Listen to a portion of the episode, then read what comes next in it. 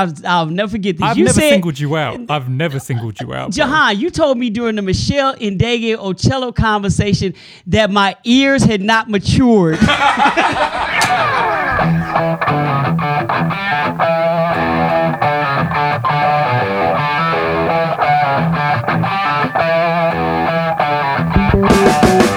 Welcome to the B side.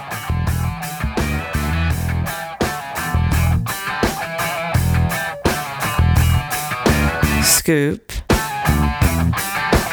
Isaac, Jahan, Arthur.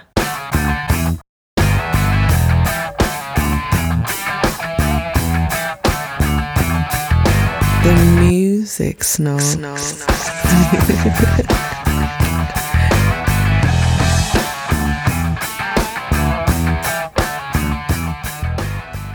This is episode 31 of the Music Snobs podcast. My name is Arthur and I am your lead voice, joined as always by my co hosts, Scoop, Isaac, and Jahan. Guess who made the cover of Rolling Stone magazine in late July? Uh, that would be, Yo, girl. well, I don't hear. I like her. I. Lana Del Rey, who uh, is being hailed, at least her album is being hailed, her second album called Ultraviolence, as a beautiful meld of pop, jazz, and blues that uh, that's that's really getting her a lot of press, a lot of headlines. Uh, New York Times coverage, Rolling Stone coverage, as I said, and I'm sure all the all the major blogs, Pitchfork and otherwise.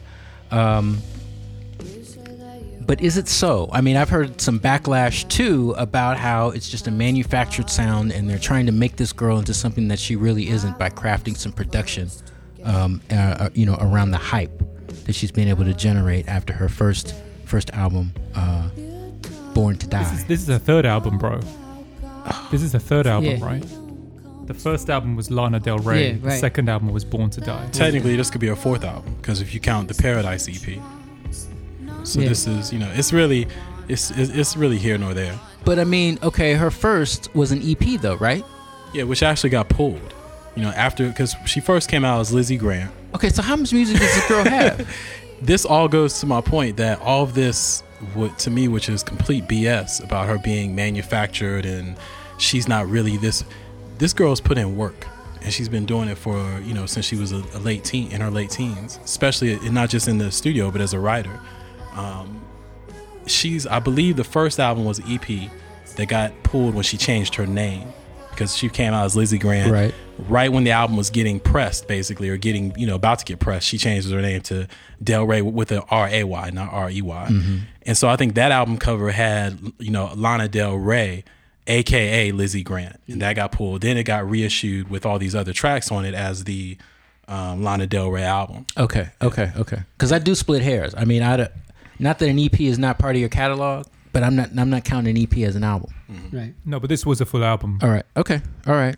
he made a good point. He he asked, you know, I I like him further going to what you said about manufacturing. You don't do you think the whole idea that they're manufacturing is BS? If you go back to when she kind of first appeared on the the landscape was with that that uh video for video games, which was uh, you know that was a video that she cut and you know filmed herself with her MacBook on Right. iMovie, and that got her a lot of YouTube fame. You know what I'm saying? So and of course when it hit the way it hit, it got her a record deal.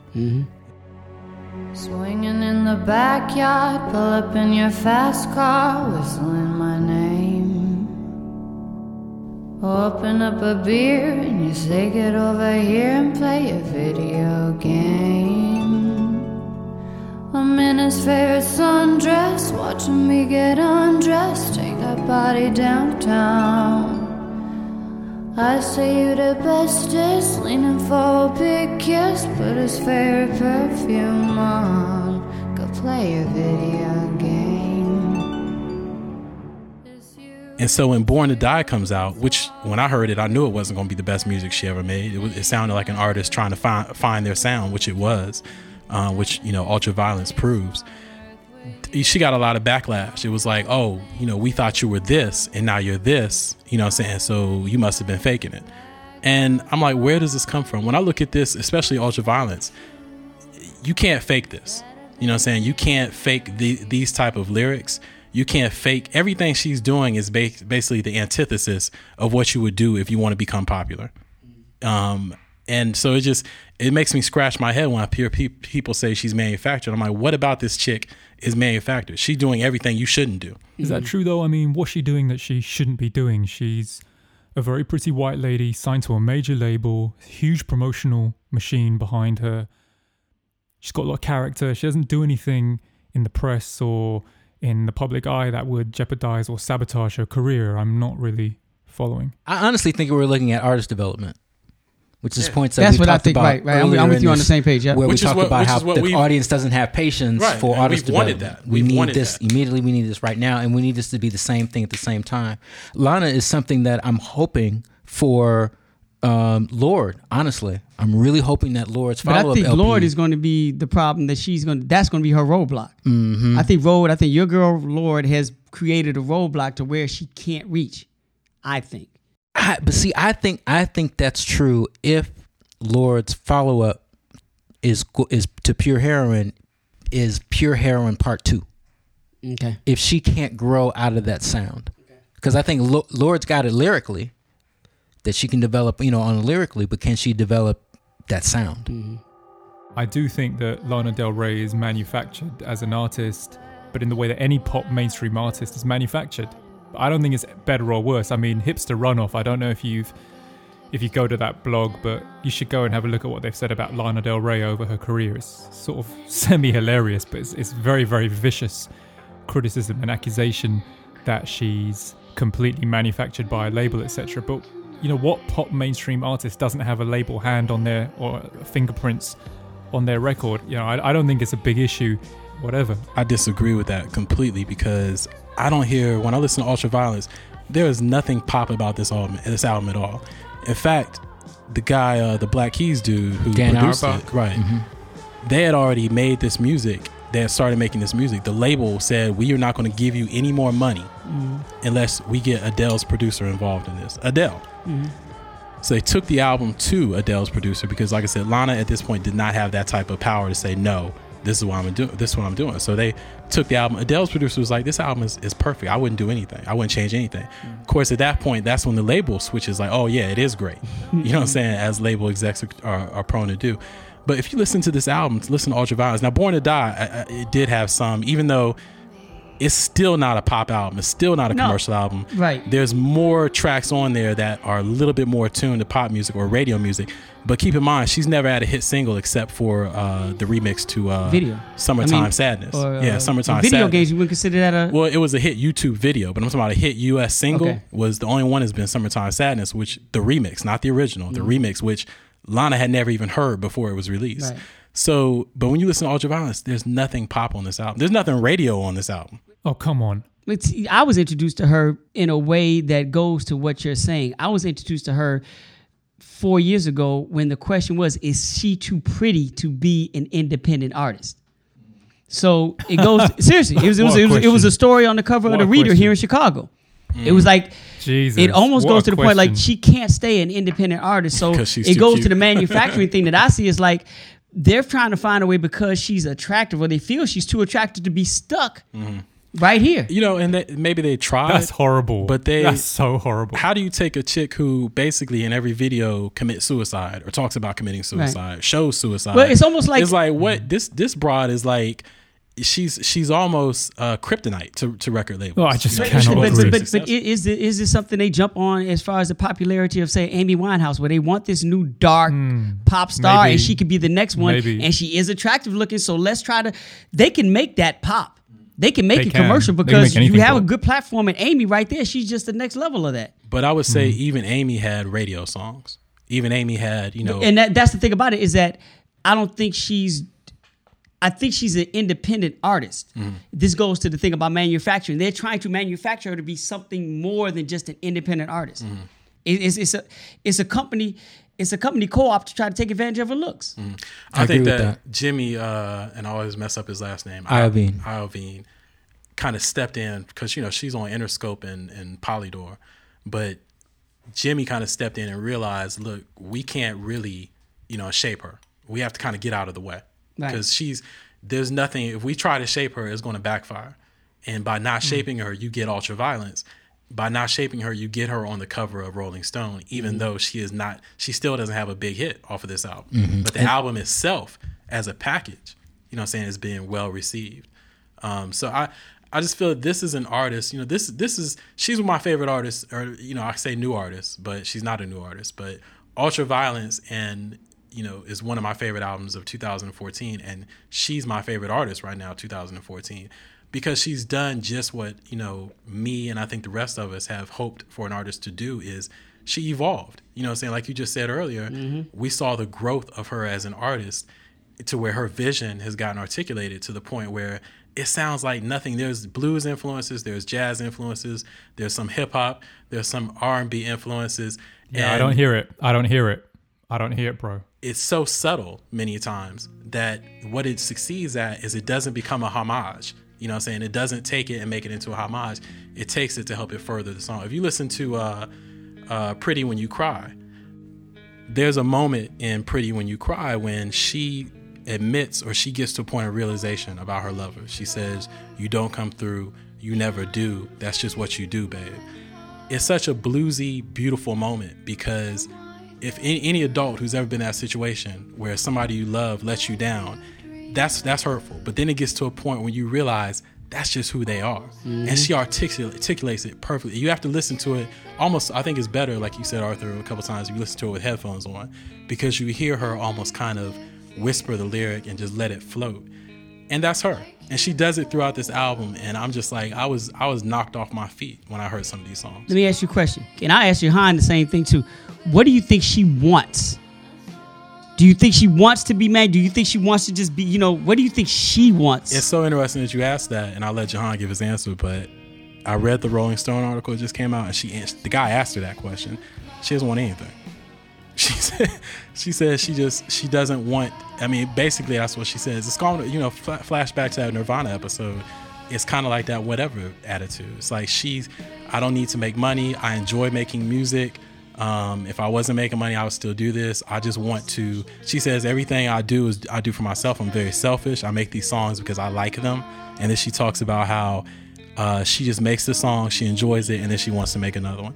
Very simplistic, you know, point of view. Nothing grandiose. Nothing like oh, I want to you know perform in front of this many people. I want to none of that. It's just about the moment. I've got no idea what she would want, so I've got no idea. I can't answer that. I don't know what you're listening to, though. I mean, firstly, I, I'm not saying that she made a pop record. I'm not saying it's poppy, but it is a mainstream album. And there's different levels of mainstream, but to me, this is not a fringe. What is deep- mainstream about it? There's nothing specific about this album. I don't know what you're listening to when you say No, jazz, tell me- tell blues, what there's is- nothing. tell me what is nothing- mainstream about the what, what- where is the jazz? You answer me that. Bro, there's the jazz, Where's there's the blues? jazz and blues, there's jazz any. and blues riffs throughout the entire album. I'm not No, gonna argue with you about that one. No, there isn't. Go back and There isn't. to it, you'll hear it. It's just factually Tell there me isn't. what is mainstream about this album. there's nothing there's no decisiveness about this album to me at all there's no is i can hear this anywhere. I could hear it in a shopping mall. It's just so inoffensive. To me i didn't dislike it. When i was listening to it i didn't dislike it. I don't hear any jazz in it. I don't hear any blues in it at all. The one thing that i really took away from listening to it is she's trying really really hard to not try hard at all. Hmm. That was the whole vibe to me.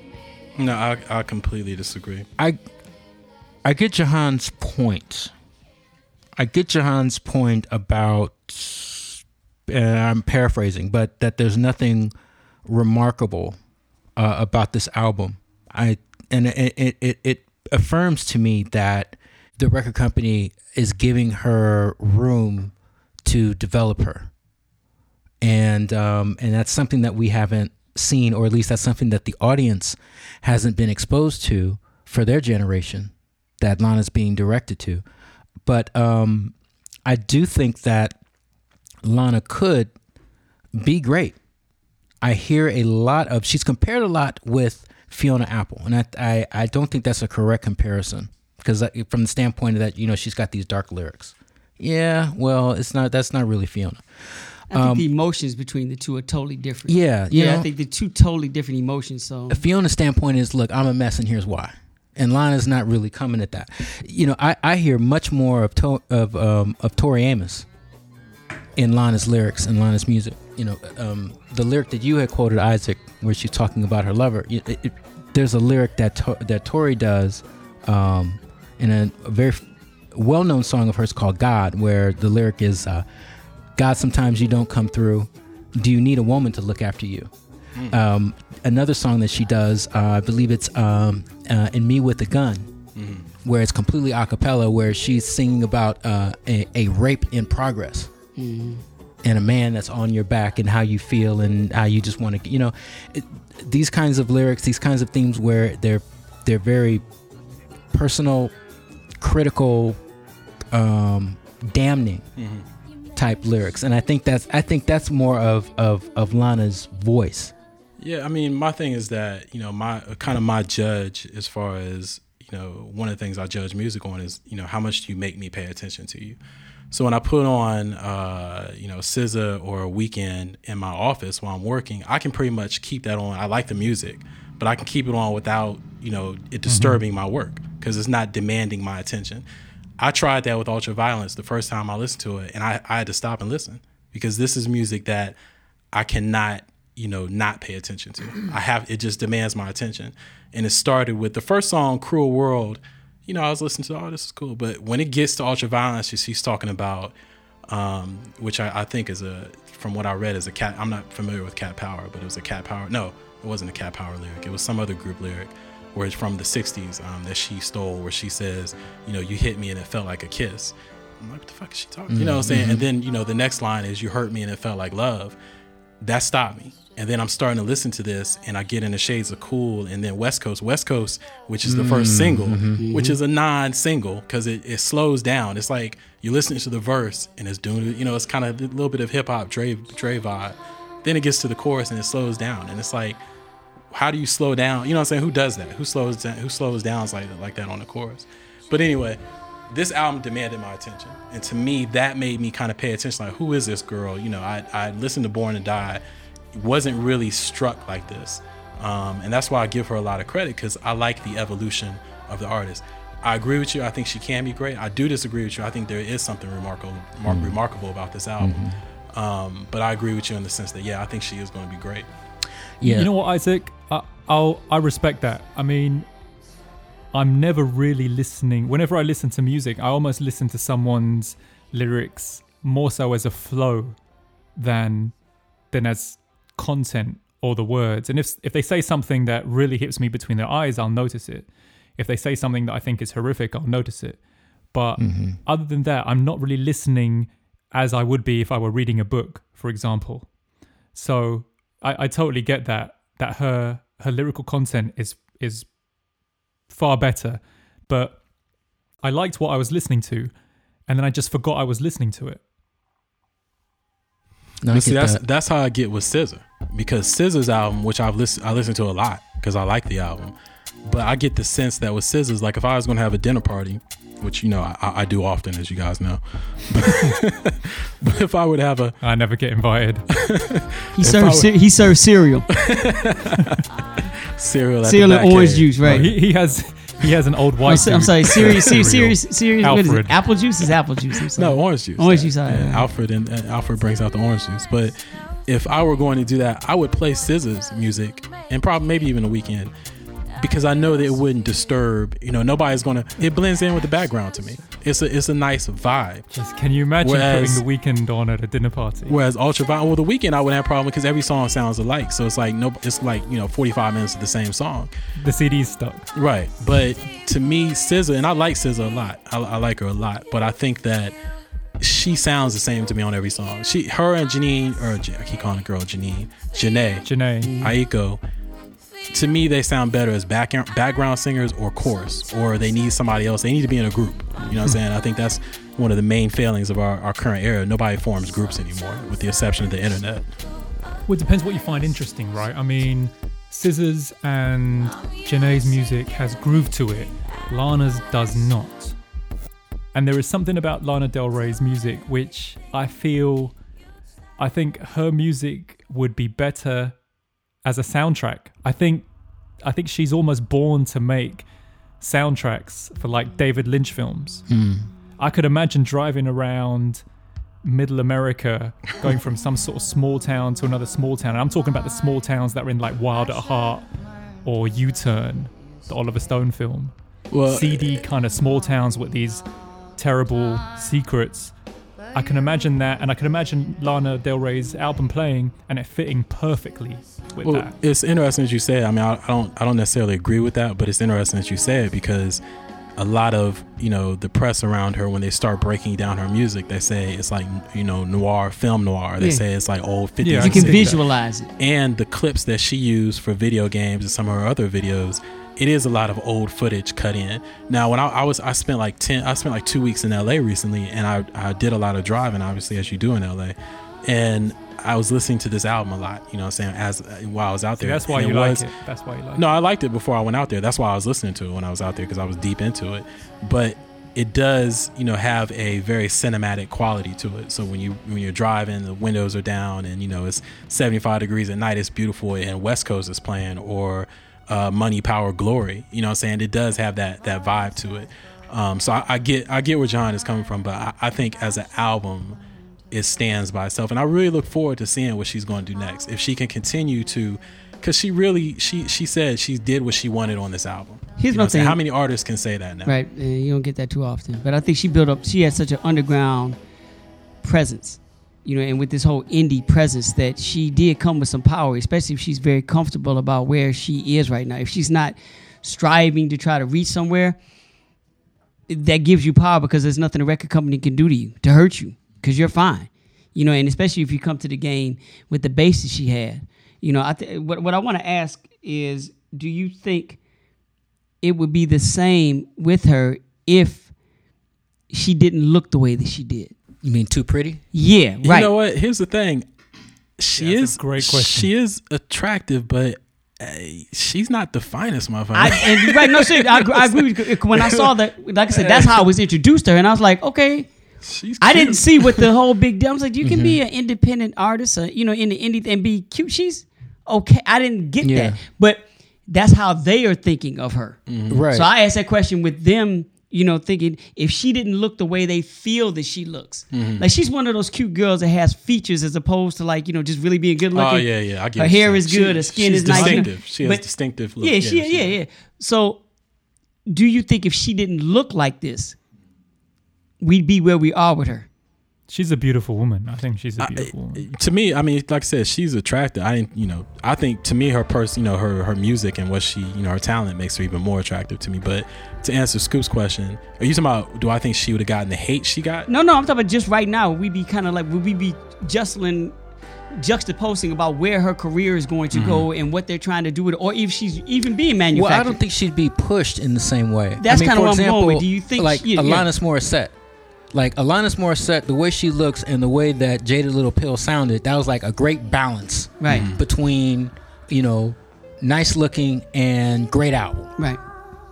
Lana, I think, is an imbalance because I, I think Ultraviolence is a good album, but I don't think it's a great album. I mean, uh, you know, my 24 my 2014 pick, pick is Little Dragons Nabuma Rubberband. That's a whole to me. That's album of the year, and I haven't heard the album, but Little Dragon I love. I haven't heard it, but Little Dragon is ridiculous. and it's the same kind of thing though. Okay. That it, a group that's developed their sound that's been going on and going on. And I think I think I think Lana is one album short of that greatness if she can keep this trajectory. You But- know, but- but I get what you're saying because like the antithesis of what I said like with like with Alanis is Taylor Swift.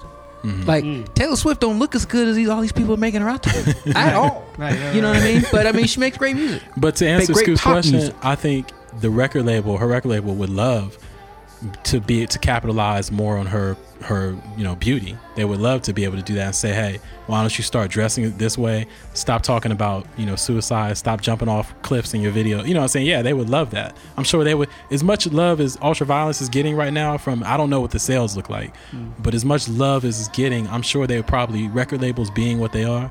They probably would love for her to do more, you know, stuff that fits her or the way she looks. You know what I'm saying? But even the cover of this album, she's just in a white T-shirt, looking Mm-hmm. very whimsical, sti- you know, standing outside of a car. Yeah, I'm sure I- that wasn't their pick. Yeah, I, you know, I think I think that our box production that that Rootsy. But she wouldn't have. I'm assuming she wouldn't have had album cover like Marsha Ambrosius though. They're gonna have her face on the album. Cover. Yeah, yeah, Sure, right. that's that's, that's my point. yeah, right. Yeah, yeah. And you know, I think late nights, early mornings had her, you know, walking down the hallway half naked. I don't know what happened between that. Yeah, they, you know, they went the they weren't. They're not going to let Lana have not have her face on the cover of the album. Um, but I'm sure this album cover right here probably wouldn't have been. Therefore, and, and the interior of the album. The interior of the album doesn't even list the songs; it's just lyrics. See, you know I just saying, think that she that's- picked to, to match the songs Yeah, I hear what you're saying. My thing is the reason I asked the question. I think that's her biggest fight. with the label. I think that's going to be a bigger fight Oh, as yeah, an yeah. I- I- that, that's, that's- we can talk about all the all, all the all the how she comes to the table in songwriting and music. She, all this, her biggest fight is going to be the struggle she has with everybody putting her looks in front of what she does. And I think that's going to be her struggle. She's going to fight that because in the time I've listened to her and, and read the little bit I have on her, she doesn't care about her presentation in the way that everybody else does. But that's going to be her biggest roadblock, her biggest fight, her biggest external struggle to try to find a voice in the music industry. And and and you know, I, I that's why I asked the question: Do you think that part of this manufacturing, if she didn't look the way she did, would we be having a manufacturing conversation about her? No, no, we wouldn't. We wouldn't. And Okay. you know why? Because this industry is a sexist, double standard industry. And that's the bottom line. Whenever a woman is beautiful, they're thought to be where they are because of their beauty, right.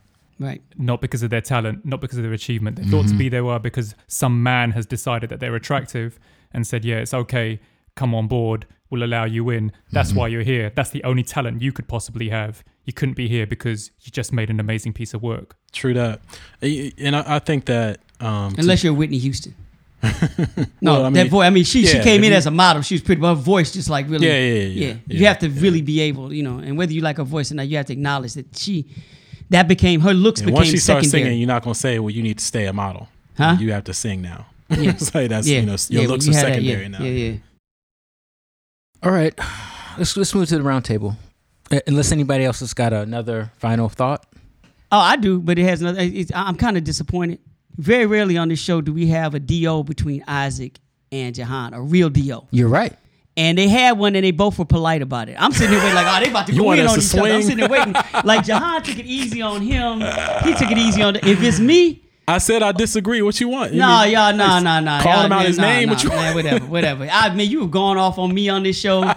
Jahan has gone off on me on this show. You all finally had a straight deal with y'all, and y'all I were said, just like I said I completely disagree with everything Jahan dis- just They were said. extremely respectful of each other. I get you. I get you, bro. Yeah, I get you. I get you exactly. And I was what like. Jahan, Thank I know what Yeah. you're saying, I'm but hot. bro, Yeah, John yeah. Arthur just sounded just like you. Do that Yeah. again. He's like, I get you, bro.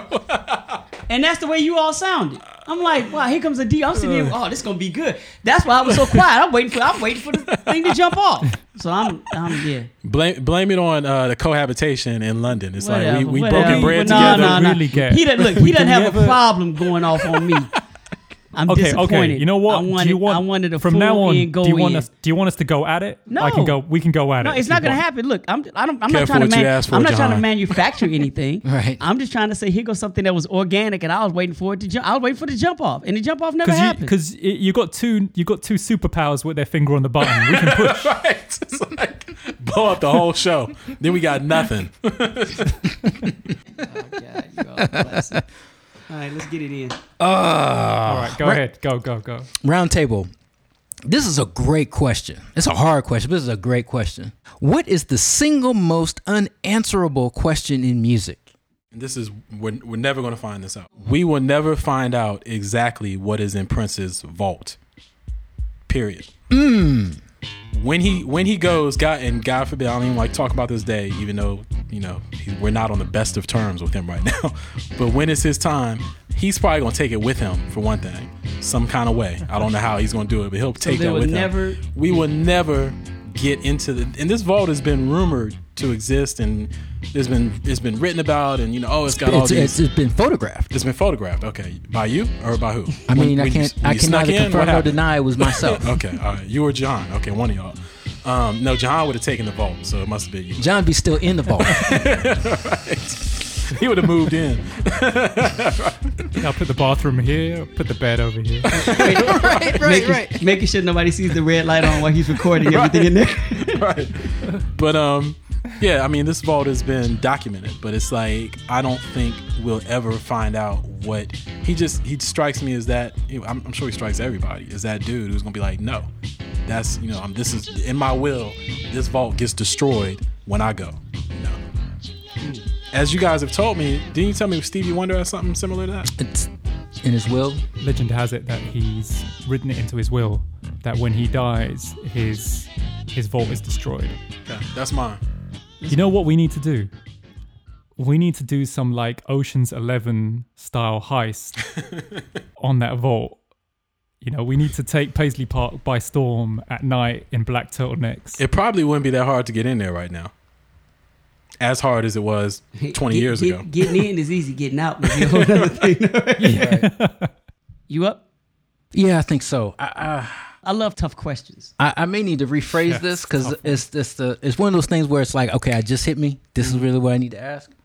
So, for me, for me, the single most unanswerable question is how did James Brown find the one? What is the one? The best explanation about. And uh, let me just for the, for the listeners that that that are uninitiated, you know, the one was James Brown's secret ingredient to his music it is what makes his music funky. The best explanation of the one that I've heard came from Bootsy Collins on Nelson George's documentary Finding the Funk. And Bootsy, who played in James Brown's band 1969 and 1971, 14 years old. real young, he and his brother, Yeah. James was telling him how to play. And he said, Boy, you can play whatever it is you want, but you got to give me that one. You got to give me that one. You know, and as long as you come back, you play, you know, boom, doo doo doo doo doo, boom, boom ba doo boom, boom doom ba doo ba doom doom. But the best example of the one that I can think of, the most obvious example of it, is for is um, there it is. Boom, boom, da-na-na-na-na, boom, boom, da-na-na-na-na. soul. Soul need a taste. The right place. You're doing your due like you supposed to be. Give up trying. to Run the game on me.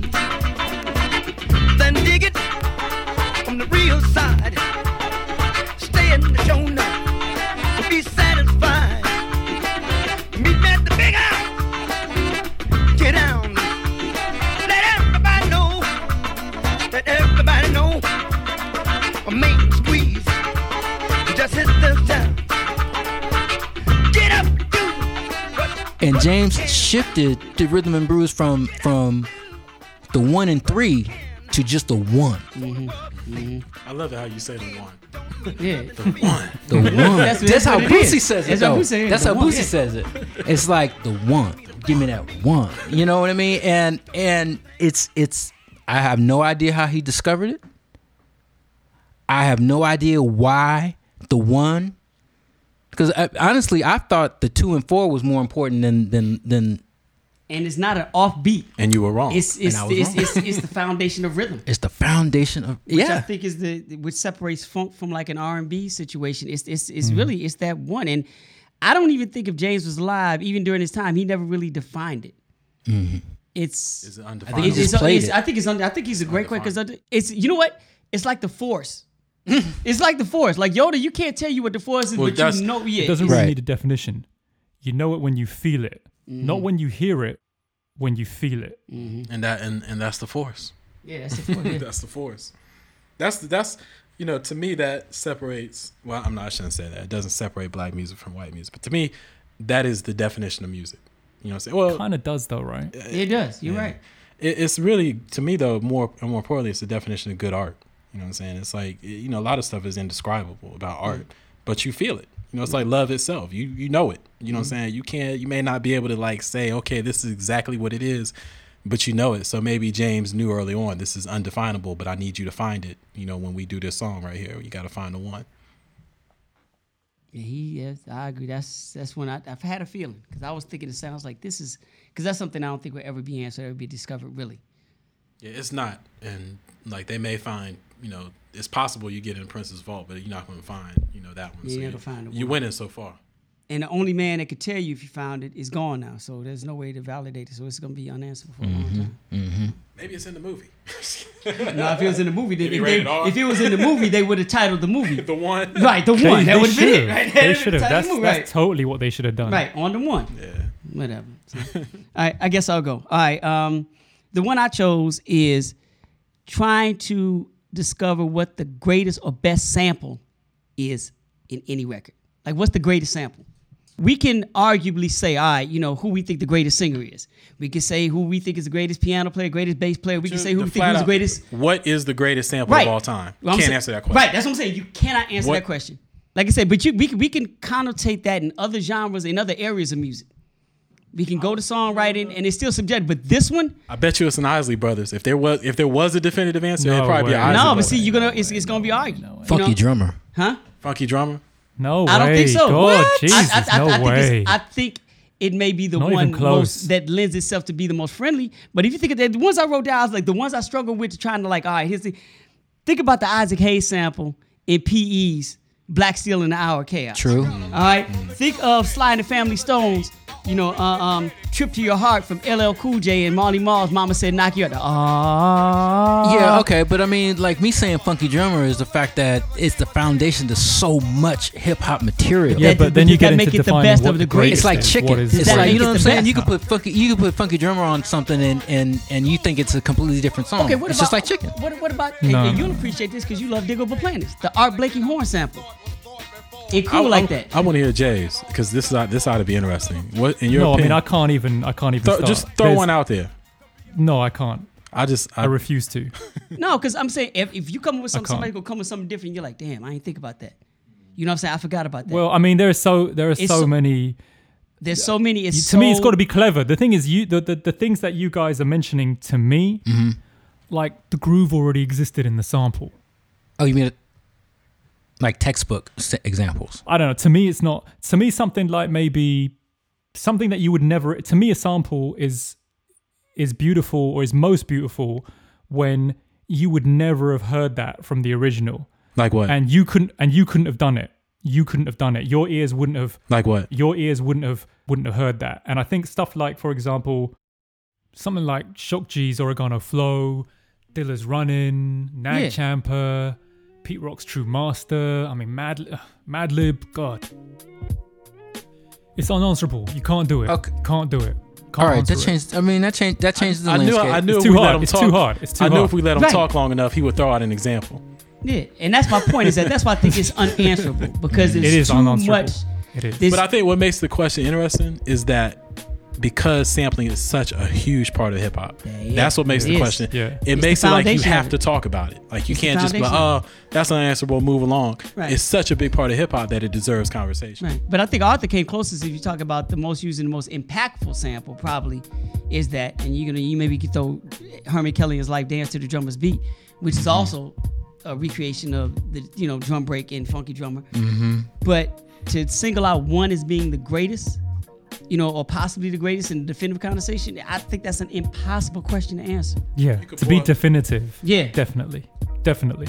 Uh, but it's just you know you get into how it transfers from different genres of music. But Jahan could go up and, and find something that you know Alchemist or Madlib or, or Dilla did that is so obscure but so Yeah. impactful. Exactly. You know, or the chopping it up. And, and Isaac and I could tell you, you know, what the Bomb Squad did, you know, is not just one sample. It's a collection of, of making multiple samples and chopping it up.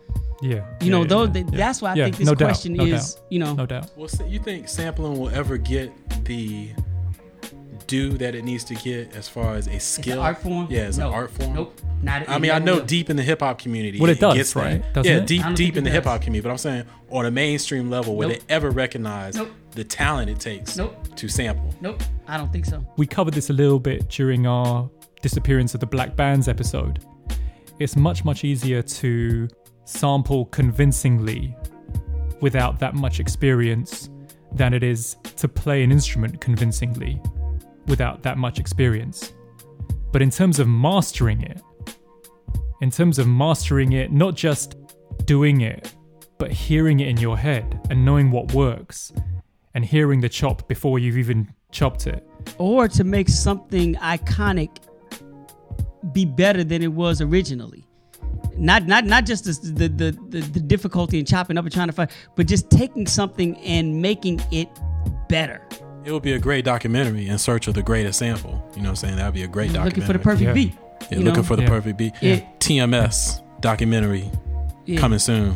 Trademark. It would be and, and, no seriously that would be a good documentary because you go to you know different producers who really crate dig and really get into you know Yeah, no what- doubt. and, and not just sample but the use of the sample you know and then but to have them have conversations you know because it goes from like what Jahan was saying you can find very obscure stuff to big stuff there's a very simple sample but the use of that sample Yeah.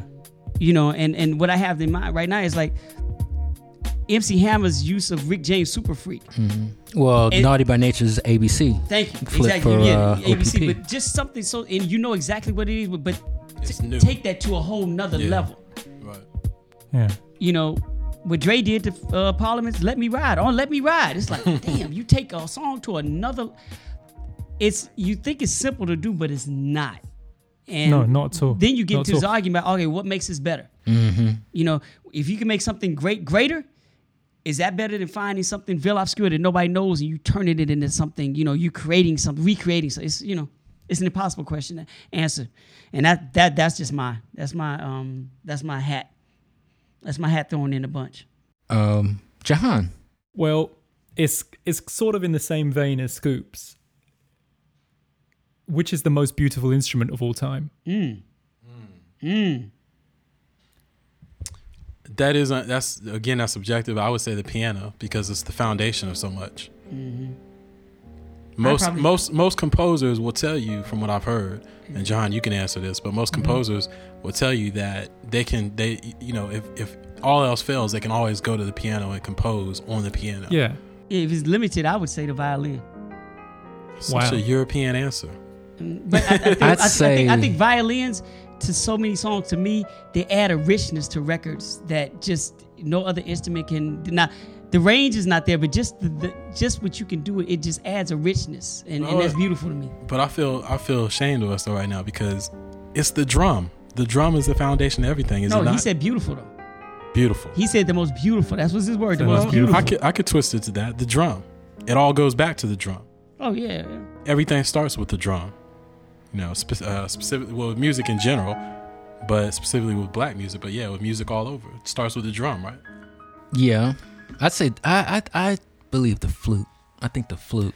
Good I'm in answer. such a thoughtful mood this week. I mean, there's a good answer. yeah, you But poetic. Good answer. that. That's beauty to me. That's that beauty, instrument right, that's beauty. and the there's different types of flutes. I mean, you know, they flutes come. Eastern music have influence on Eastern music, Western music, Mhm. um, African music, South African music, Latin, you know what I mean? You know why I think this is truly unanswerable? Is because I don't think you can separate, in, in judging an instrument's beauty, I don't think you can separate an instrument from the musician that plays it. I, no, I agree. Nah, I agree. That's, that's that's that's the most poignant shit you've said. Ever? Because I think a piano in Herbie Hancock's hands is very, very different to a piano in Jerry Lee Lewis's hands. Good point. That's, that's, beauty. That's, that's a great point. A flute in Bobbi Humphrey's hands is different than the flute in the And guy you- who played for Dazz Band. Right. Yeah, yeah, exactly. Eric Leeds. Uh, Yeah. Eric man, Leeds. just Incredible. Ooh, xylophone, sticks. Oh, xylophone, yeah. Yeah. I, once again, I, I think I think we're we're kind of like um, basically um, stereotyping beauty with being a softness to it. And a Yeah, certain pretty- You know? Yeah, Yeah, yeah. yeah, you're right. Delicate. Yeah. Let me put a, let me put a lid on this. Internets. the show's done, niggas. Turn it off. Wow. Why are you still listening? Why are you still listening? Beautiful and delicate. This ain't nothing but the END. Follow me into the sun and let your soul be free. The END, the END, the END, the END. This has been episode 31 of the Music Snobs podcast. My name is Arthur, and I thank you for listening to us. We are online at themusicsnobs.com. The full show library streams at soundcloud.com slash themusicsnobs. Our Twitter handle is Total Music Snobs, and our In the Mix series can be found on mixcloud.com slash the music snobs. Uh, show notes on Flipboard on your iOS, Windows, phone, and Android devices. Thank you.